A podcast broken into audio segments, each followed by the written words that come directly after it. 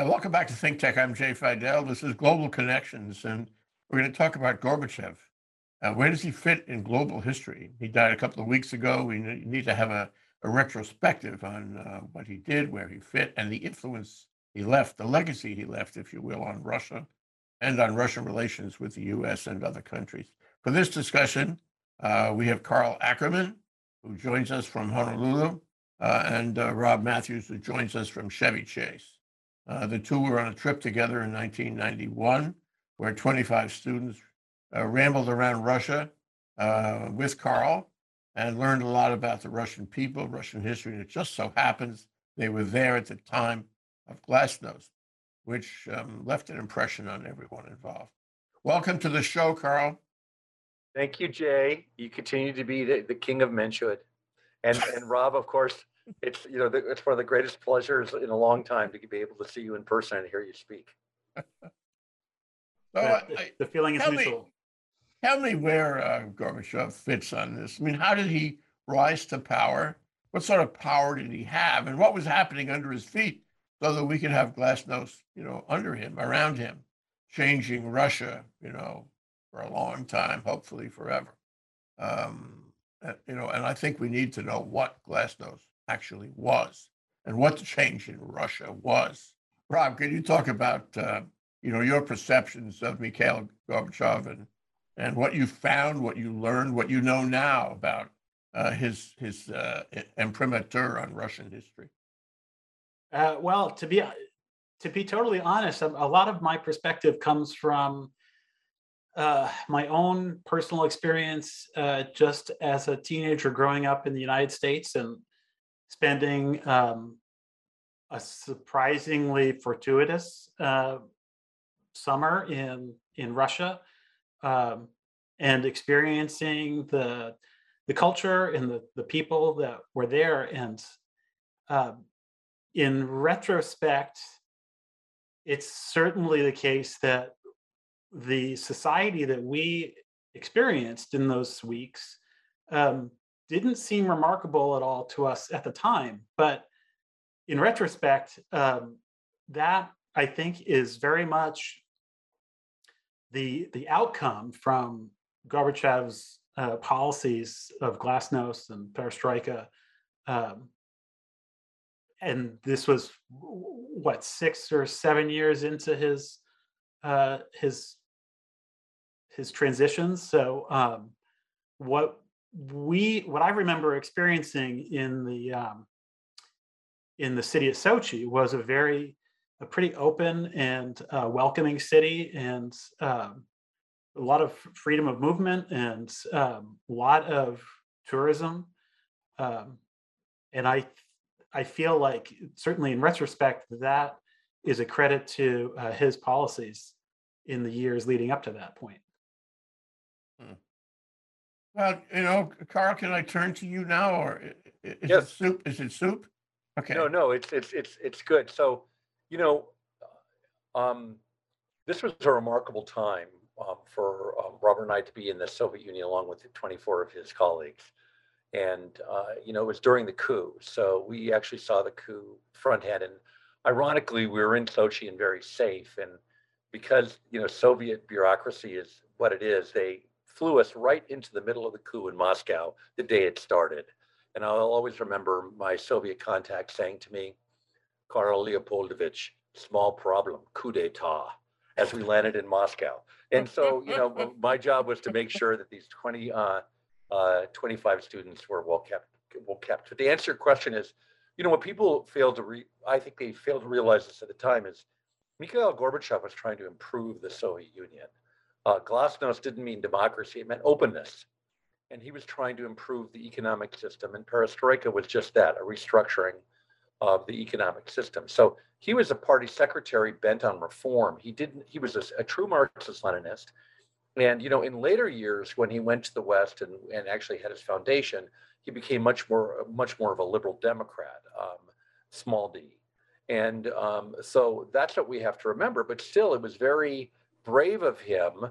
I mean, he did not want to go into Eastern Europe and put down um, rebellions. And so, you know, the Berlin Wall, well, wall fell in 1989. Um, so uh, Gorbachev, uh, you know, even among Russian scholars, uh, there were people all across the country, especially people on the left, um, who were saying, yes, this is going to be a great Soviet Union. You know, it's going to, uh, it, the Soviet Union is going to be able to reform itself. And there was one professor at Berkeley named Martin Malia. And Martin Malia wrote a, a piece in the New York Times called Z, um, you know, to kind of uh, refer to the um, X uh, document that uh, appeared um, uh, in, by George Kennan during the Cold War, which is, you know, absolute deterrence. Uh, Kennan, um, you know, uh, George Kennan advocated for, you know, fighting against the Soviets in every way possible. But Martin Malia wrote this uh, this piece called Z, and it was in the New York Times. And what he said is, you can't reform a totalitarian system. If you open it up, it's going to fall like a house of cards. And indeed, Martin Malia was right. And Martin Malia was always sort of center right, and he got this one right. And I'm not trying to advocate for the right or the left here. I'm just, uh, you know, trying to tell you what happened. And um, I'm going to embarrass my my student now because when we got on the bus and we were um, we were going to our hotel, and then we took a tour during the three days of the coup with the kids eating, you know, McDonald's hamburgers because Gorbachev had let a lot a lot of different things in.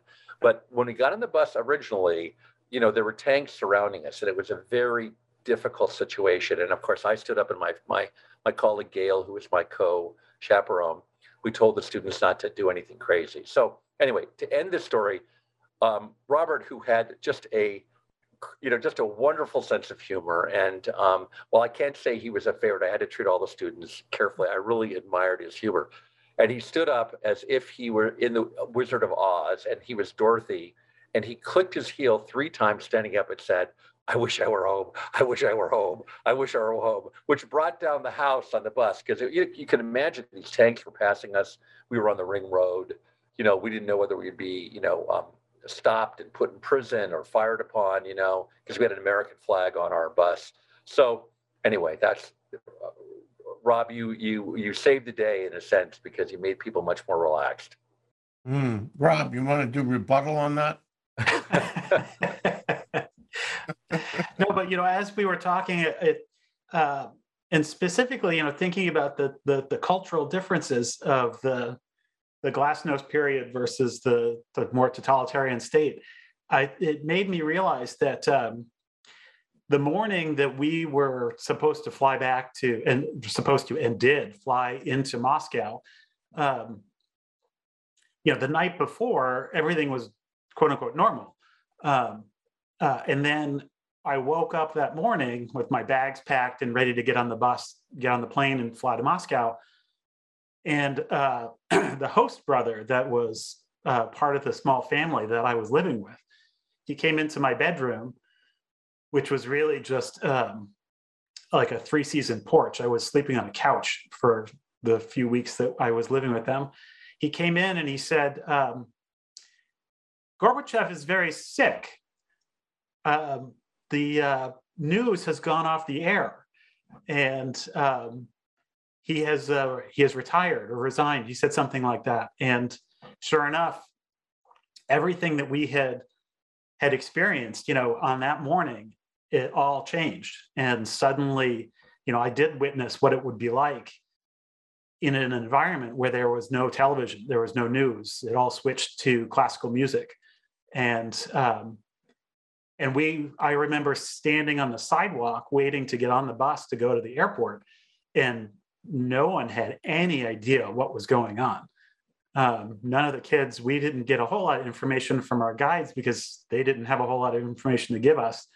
And so we just piled onto the plane and landed in Moscow. And suddenly, as Carl mentioned, we were driving around Moscow with tanks and armored personnel carriers all along the highways and at, on all the cor- street corners. And and the next day, we went on a tour of the uh, the museum at the Kremlin.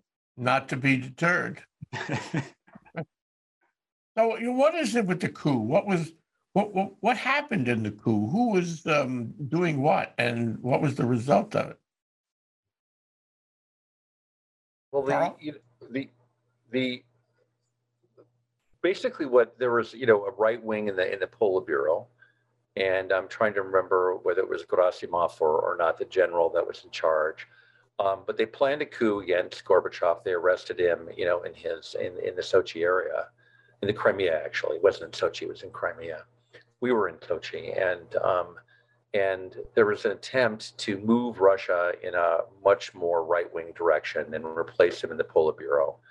And um, you know what was supposed to happen is, uh, according to the coup planners, is they were going to take over everything, you know, fire on the crowds, and um, you know, it was a case like the Russian Revolution of February 1917. The the Russian troops just did not see this happening, and they were not going to fire on the crowds, and um, they ended up joining, you know, the demonstrators, and you know, eventually Gorbachev uh, came back to power, and um, you know, eventually, like within several months, he will, um, you know, leave power, and uh, Boris Yeltsin will take over. But it was it was a failed coup d'état because the the right wingers did not have enough enough support, and um, one of the ironies of life is that this entire trip for us was sort of a, a crazy trip because, uh, as Robert will tell you, we were supposed to be in Almaty in Kazakhstan. That was the original destination, and suddenly we went to Sochi because you know the Soviet inter system there was a glitch, and so we ended up miles away. We weren't in Kazakhstan; we were in Russia. And then while we were in Sochi, there was a um, tornado. Um, there was an outbreak of cholera, and, and there was a, and then there was a coup. So um, you know it was it was quite a trip, and you know the you know the the the kids were staying as um, Robert said in uh, no longer kids I may add young adults.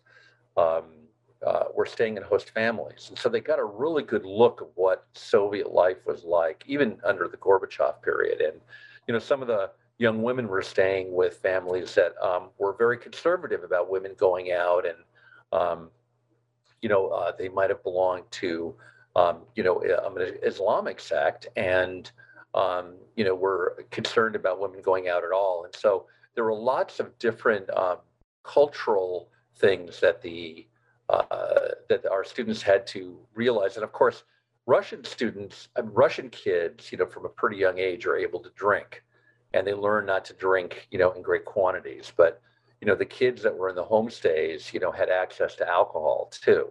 And so that was another thing because, you know, American students are taught not to drink alcohol at all. And so when exposed to this, most of the kids, you know, kept their wits about them. But there were a couple kids that I had to go in the middle of the night and, you know, de- detoxify them because they had been offered too much liquor by their host families. You mean vodka? He means vodka. Yeah, it was it was well, it was Georgian wine and it was it was vodka and it was uh you know the and the and the, and the joke about vodka is the word for um, water in Russian is voda. And you know what vodka is, of course. And you know, Russians drink vodka like Americans drink voda. That's the that's the kind of funny phrase. so, Rob, let's uh, let's unpack some of that. Um, you, you mentioned uh, before the show that uh, the Russians uh, liked Americans, um, that they were friendly to you, and so forth, and that's really important. Um, and and there had been, you know, um, uh, under Gorbachev, there had been a kind of enlightenment, uh, um, a move to be more liberal, more accepting uh, from from the Cold War. Because remember, you know, the U.S. and Russia had been in the Cold War, and now it was somehow softening with with Gorbachev. Um, just to say, as Carl said, that it was a failed coup, not a successful one, and he came back, although not for all that long. But my, you know, my question is, um, you know, how how did the Russian people that you interacted with feel about Gorbachev? Was was he a statement of the future for them, um, or did they see him as uh, somehow retrograde? I honestly don't remember having any direct conversations with the um, with the the Russian students about uh, Gorbachev or any specific politicians on either side of the Cold War.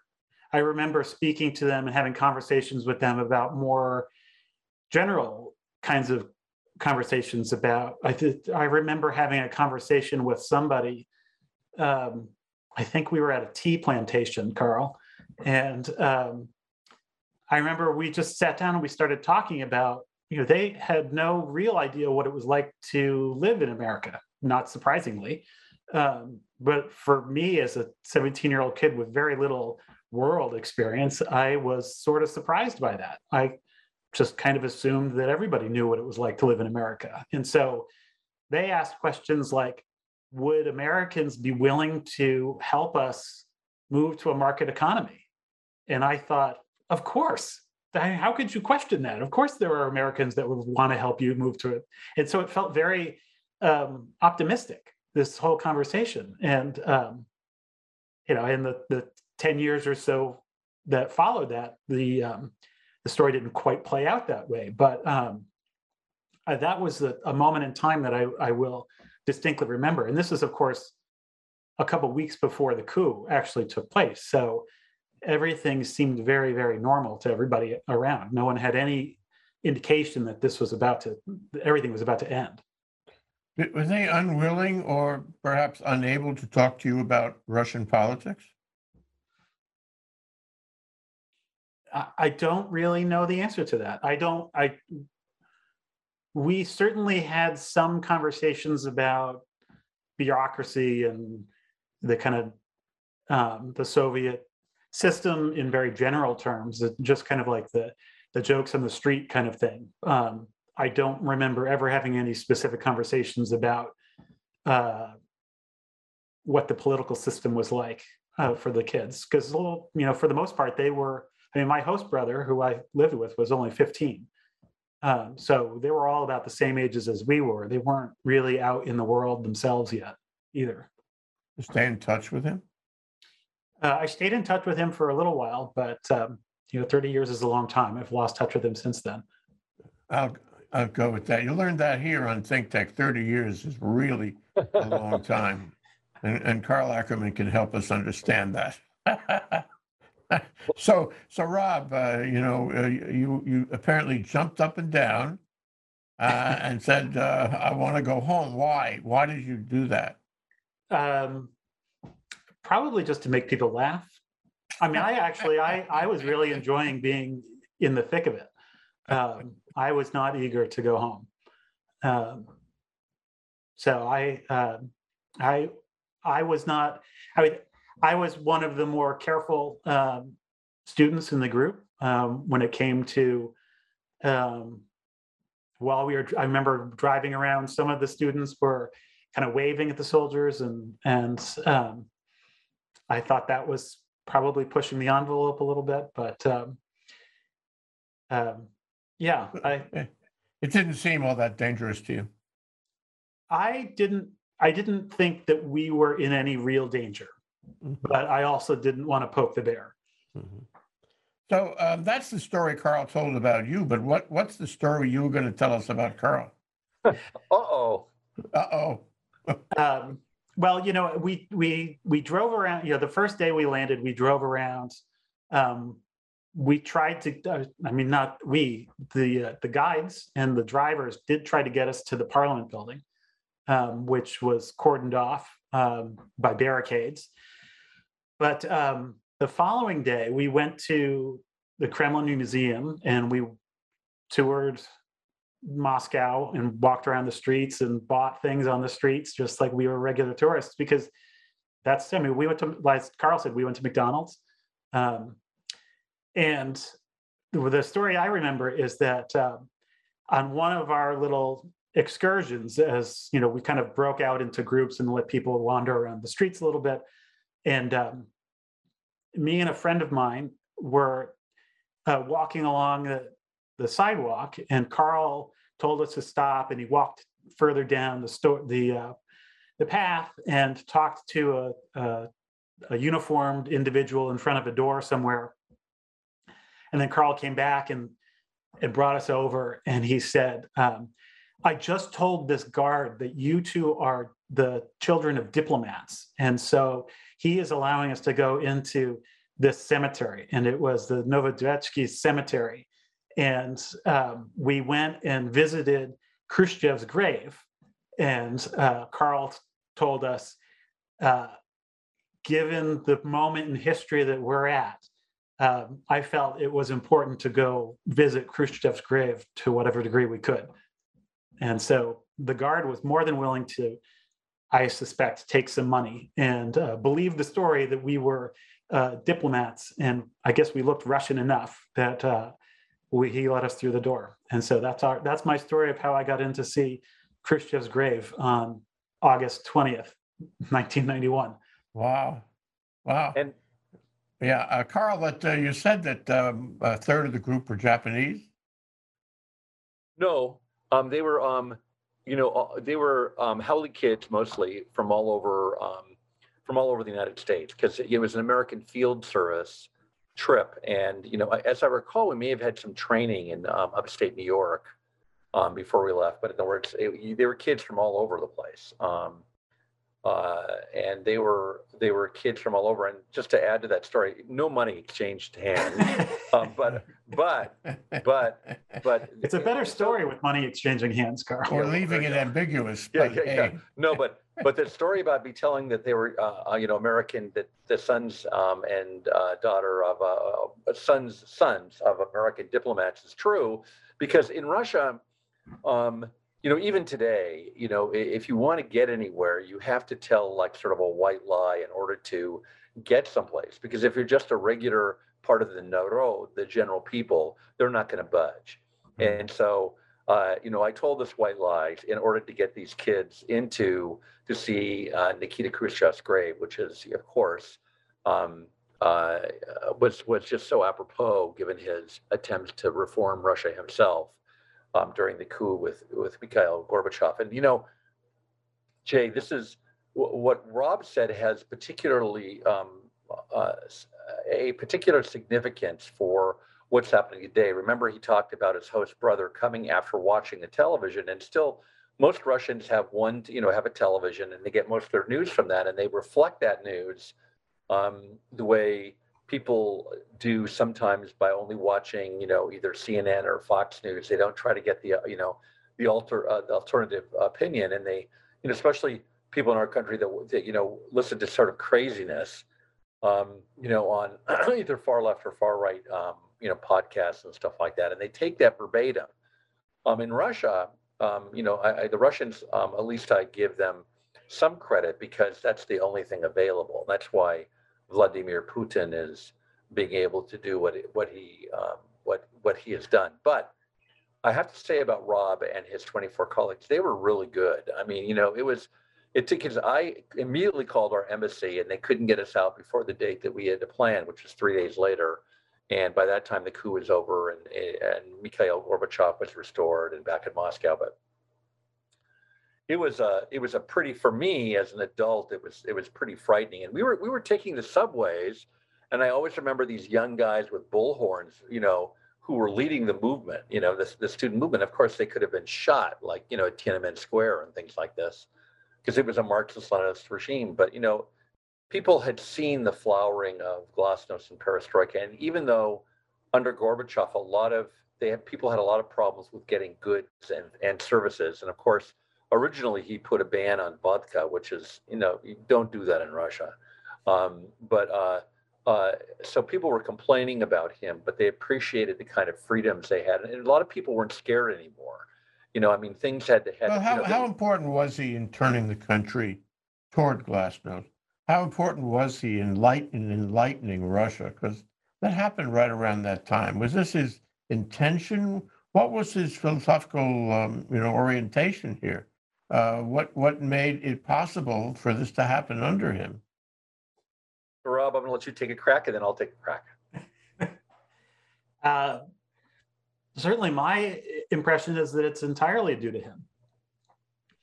Um, but there, were, I, my understanding is that there were there were some shoots of reform that were trying to poke up through the bureaucracy and the the system before he came, took over, but um, it was it was his his uh, entire personality, his motivation, you know, everything about him was uh, dedicated to that prospect of of reforming Russia and within the system, as Carl pointed out, he didn't.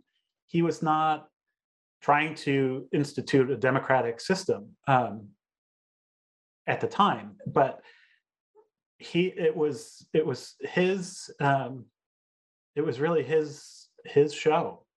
Hmm. Okay, so he's really important in, in understanding modern Russia because of you know the huge inflection point that Glasnost created uh, or reflected, and here we are, thirty years later, um, and we have Vladimir Putin there. Putin, who was, uh, as I recall, he was in East Germany, East Berlin, at the time the wall was taken down, trying to protect uh, KGB documents and the like. Uh, that you know the story about how he prevented the the mob in East Germany from tearing down the Russian embassy uh, there by speaking to them in German because he does speak German. The whole the whole thing. He was instrumental, but very loyal and faithful to the preservation of um, you know of, of the USSR. Um, okay, so how? What's the connection between uh, Mikhail Gorbachev and Glasnost and Enlightenment or reform to the extent it happened in Russia um, and um, Vladimir Putin? We we need to connect it somehow or not. Um, would, would you say that Vladimir Putin liked what Gorbachev had done for Russia, or was he um, unhappy about it? Carl? You know, um, I would say that, you know, the response, and I, I agree with Rob about, you know, it was Gorbachev. Um, you know, he's entirely responsible, but he was reacting. You may recall that the United States had just launched this kind of missile system called Star Wars under Ronald Reagan. And um, he needed to reform his country in order to even compete in the Cold War. So that was his motivation. He wanted to make the Soviet Union stronger. Um, so that's why he launched Perestroika. Well, first Glasnost and then, well, first Perestroika, then Glasnost. But the connection is that Boris Yeltsin, who took over after um, uh, Mikhail Gorbachev, was still a pretty reforming guy. I mean, he allowed democracy to flourish. He allowed lots of different um, thick journals to be published. You know, um, one was called Spark Ogonyok, um, and there was a lot of uh, democratic uh, uh, fever going on or fervor going on in um, in Russia. Um, the problem was that you know Boris Yeltsin was older and he was drinking a lot of vodka, and they wanted someone new and vibrant, and so he turned to this young guy who came out of a fairly liberal um, cohort in St. Petersburg, um, Leningrad initially, and then St. Petersburg. And then, uh, you know, people thought of him as sort of continuing the reforms, even though he had been KGB, because you could be you could be part of the government and still be liberal. Um, but as it turned out, you know, um, they didn't know enough about Vladimir Putin, and of course, he has almost a psychosis, um, as Macron said the other day on CNN about the Soviet Union falling. And so, and I, I think that you know. Um, Boris Yeltsin and uh, even Mikhail Gorbachev wouldn't like the, you know, the Soviet Union to sort of dis- disintegrate. I don't think either of them would have been for that. But under the current conditions, I think both men would have reacted much differently. But, um, and I, I think what they failed to realize. So, to put it in sort of a historical perspective, Mikhail Gorbachev was a Westerner going back to the 19th century, and these guys always, these politicians and philosophers always looked to the West and saw the West as a beacon of light. And there was another group called the Slavophiles in the 19th century, and they thought of Greater Russia and only Great Russia can do this, and we have our own morality and stuff like that. And actually, Vladimir Putin fits right into that. And so, did Boris Yeltsin know this when he appointed um, Vladimir Putin? Probably not. Um, he didn't think that Vladimir Putin would be the kind of guy that he is. So that's my sort of loose Hmm. way. How do you think that uh, uh, Boris Yeltsin, and for that matter, Mikhail Gorbachev, uh, would approve of what Putin has done since and what Putin is doing now? Oh, Well, I think that um, although, at least in the the the things I've read uh, about Gorbachev in the, the last few weeks or so, it's it, it's clear that he was uh, disappointed in the way that that that Putin had been directing Russia away from his reforms. Um, and I, I have to believe that because my impression of of uh, Yeltsin is that he was an even stronger reformer in that way. I think that he was much more of a, a, a Democrat, a lowercase Democrat than than Gorbachev was. Um, and so I think that both of them. I mean, Gorbachev was. I don't know. Maybe he wasn't explicitly. Uh, I don't know how uh, verbal he was about it, but it seemed like he was pretty obviously disappointed in the direction that Putin had taken the uh, the country. And uh, my suspicion is that Yeltsin would have been even more so. Looking back at your trip 30 years ago, um, actually a little more than that, and um, and then integrating that with what we read in the newspaper uh, these days, especially over the past five months, um, would you go back to Russia now, Um, even if Carl asked you nicely? question. My- My family and I have had a, a pending a pending trip that we have uh, been hoping to take for the past two, three years, maybe even longer. That where we would take the Trans Siberian Railway all the way across Russia with um, some of our Russian friends. Um, that has been postponed Mhm, for various reasons mhm. um, I would love to go back, uh, assuming that uh, it's safe to do so. Um, I would love to go back and, and see Sochi again, see Moscow again, see how things have changed, and things have not changed. Yeah. They say that the Trans-Siberian Railroad is only tolerable if you if you spend your time on the vodka. Uh, I don't know if I'd, I'd rush back to that, I- or I'd Russia back to that. Never mind. Uh, so, Carl, um, let's try to you know make sense of this. Um, what, if any, influence do you think that Gorbachev had, now that he's dead, um, on the Russian people? I mean, for example, it, is is it a sad moment that he died? Did they miss him? Was there a big funeral? Um, uh, I'm, I'm, I, as I recall, um, Putin did not attend the funeral. huh? Uh, he he had something else on, on his on his schedule that day. But um, you know, query: What do the Russian people feel about uh, Mikhail Gorbachev now? Now that he died, it seems to me a mark in history, but maybe a lot of people don't feel that way. And and what uh, influence do you think he had on today's Russia, today's Putin? Well, I think that, you know, um, he was admired by many people who admire democracy in Russia. And remember, it was just a brief experiment. And, um, you know, it went from 1991 through um, actually, you know, a part of the century, um, you know, at least five or 10 years. And then Putin is, is you know, I mean, it's still they have a, you know, uh, quote unquote democratic elections and they have some some notion of free press, but that's limited. So uh, I think that um, to answer your first question, it was a well-attended uh, funeral. Vladimir Putin came earlier and with flowers, um, but he didn't attend the official ceremony. Um, so I think that people have mixed reactions. Most Russians have mixed reactions about uh, about Mikhail Gorbachev. It was a time of economic problems, so they remember that if they're old enough.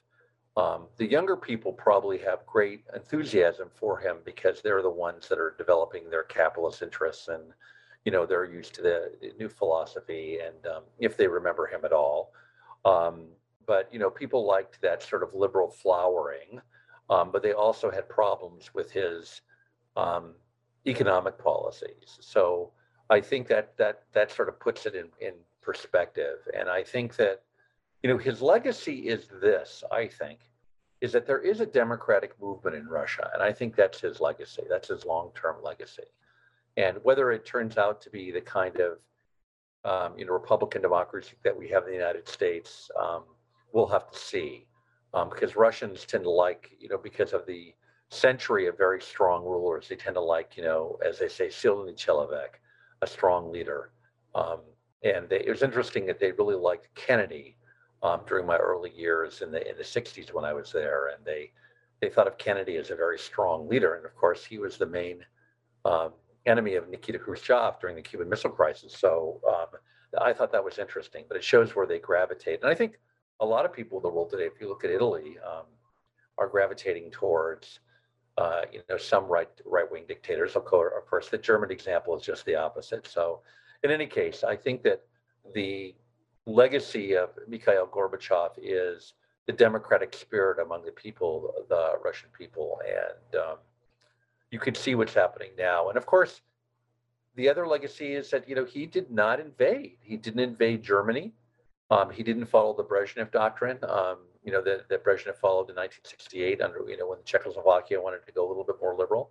So you know the Russians for the for the you know for the most part are do not want war, and of course they learned in Chechnya that they're going to have you know their Russian children come back in body bags. So I think the two legacies of Mikhail Gorbachev are peace and um, also um, the democratic spirit. Okay, I was going to ask you, um, you know, what what Vladimir Putin would say about the influence that Gorbachev had on him, and I think that that that's that speaks through the fact that he really did not uh, make a full a full attendance at Gorbachev's funeral. There's a statement there. What what what do you think? What do you think he would say? What do you think Putin would say about the influence on him of Gorbachev? I think that, um, as Carl pointed out, I think that he uh, that uh, the psychosis was is that the word that you referred to? Um, I think that that's fairly true. I think that that through that lens, you, I mean, whether it's just the psychosis or if it's just simply um, a fixation, uh, through that lens, you can sort of explain away a lot of what Putin has done over the last 10 to 15 years, um, trying to reclaim the the glory of uh, both the Soviet Union and the emperor, the um, imperialistic uh, Russia before that. Yeah, so he would not be too happy with Gorbachev. He was trying to reverse what Gorbachev had done. yeah? I do Okay, think that I'll- I'll- that's a, a lot of what motivates his, certainly his foreign policy, uh, is directed at restoring that uh, that position in the world that Russia apparently, at least in his mind, once had. So, Rob, I want to ask you one more question. You were 17, you were impressionable. Um, you were, uh, you know, how, do you define a 17 year old student? And um, you, you got, you know, you had a lot of surprises. The trip was filled with surprises of one kind or another, thrills and chills all around Russia. You know, you, you must have talked about it for months, uh, maybe longer than that. And, and of course, if you have a trip like that, even without the surprises, um, it, it helps you appreciate a place. It helps define that place in your mind and memory. And of course, I would expect that you have followed the events in Russia more than most people, more than people who've never been there, for example. And, and here we are 30 years later, and you're a little reluctant to take the uh, Trans Siberian Railway or otherwise uh, spend time in Russia again. But how do you feel about the country today? How do you feel mm, about what is happening in, uh, in the protests in Moscow? What is happening in the Russian, the young Russian people, some of them who might be your age right now today, who are trying to get out of there any way they can, including a lot of software developers like you, I might add. Uh, how do you feel about Russia in the in the uh, what do you want to call it? Uh, uh, Carl referred to this in the in the the transformational transitional times between uh, when you were there and now. Uh, well, certainly, the, the current moment is uh, fairly disheartening. Uh, leading up to, I would say, you know, leading up to probably the uh, shortly after the Sochi Olympics, um, it seemed like there was op- still optimism and um, and that spirit that I remember from those days uh, is still present. And it, there are certainly uh, pockets of that, and I certainly know people who um, have more direct experience um, who still share some of that optimism. But uh, overall, you know, when I open up the, the the virtual newspaper every day these days, it's like a real flashback to those um, those final days uh, wandering around Moscow. Mm. Talk about flashbacks, Carl. Uh, 30 years later, uh, what do you think of Rob? You know, uh, looking at him today versus uh, as a 17 year old on the trip with you. Well, you know, the, the interesting thing uh, about Rob, and this is also true of my uh, Iolani and Punahou students, is their faces don't change all that much. They just, people get taller. And um, the kids were from, you know, 15 to 17, and they were um, mostly, you know, Rob's age and stuff like that. And I, Jay, what, what the thing that I wanted to convey is that, you know, when we landed back in New York, um, the you know the parents were there. And of course the parents had no idea what was going on. We barely could get information out. Uh, luckily i had a friend in the state department and he tried to do wonders. And you know he lives in honolulu by the way in hawaii kai Jay, just for that information. Um, but it was the students were remarkably resilient But Okay, let me, I- let me let me also ask you finally one last question. Um, would you go back with a bunch of kids today to Russia, Carl? My answer is not today, but sometime in the future, and maybe I'll join Rob in his Trans-Siberian Railroad uh, venture with my family because my girls uh, want to go, and they say, "Dad, we have to go before we get too old because you can I still hope you speak go. a smattering I- of Russian." I hope you I hope you go and I hope you come back too. And I hope you join us for another retrospective on life in Russia as a, a student group, uh, you know, observing what is happening around you. It's really fascinating to consider all the changes. On the other hand, when you when you consider those changes and you um, compare them to the changes in this country, uh, we are no less full of surprises. Well, thank you very much, Carl. Carl Ackerman, uh, Rob Matthews, really appreciate you coming around and talking about the, the good old days. Aloha.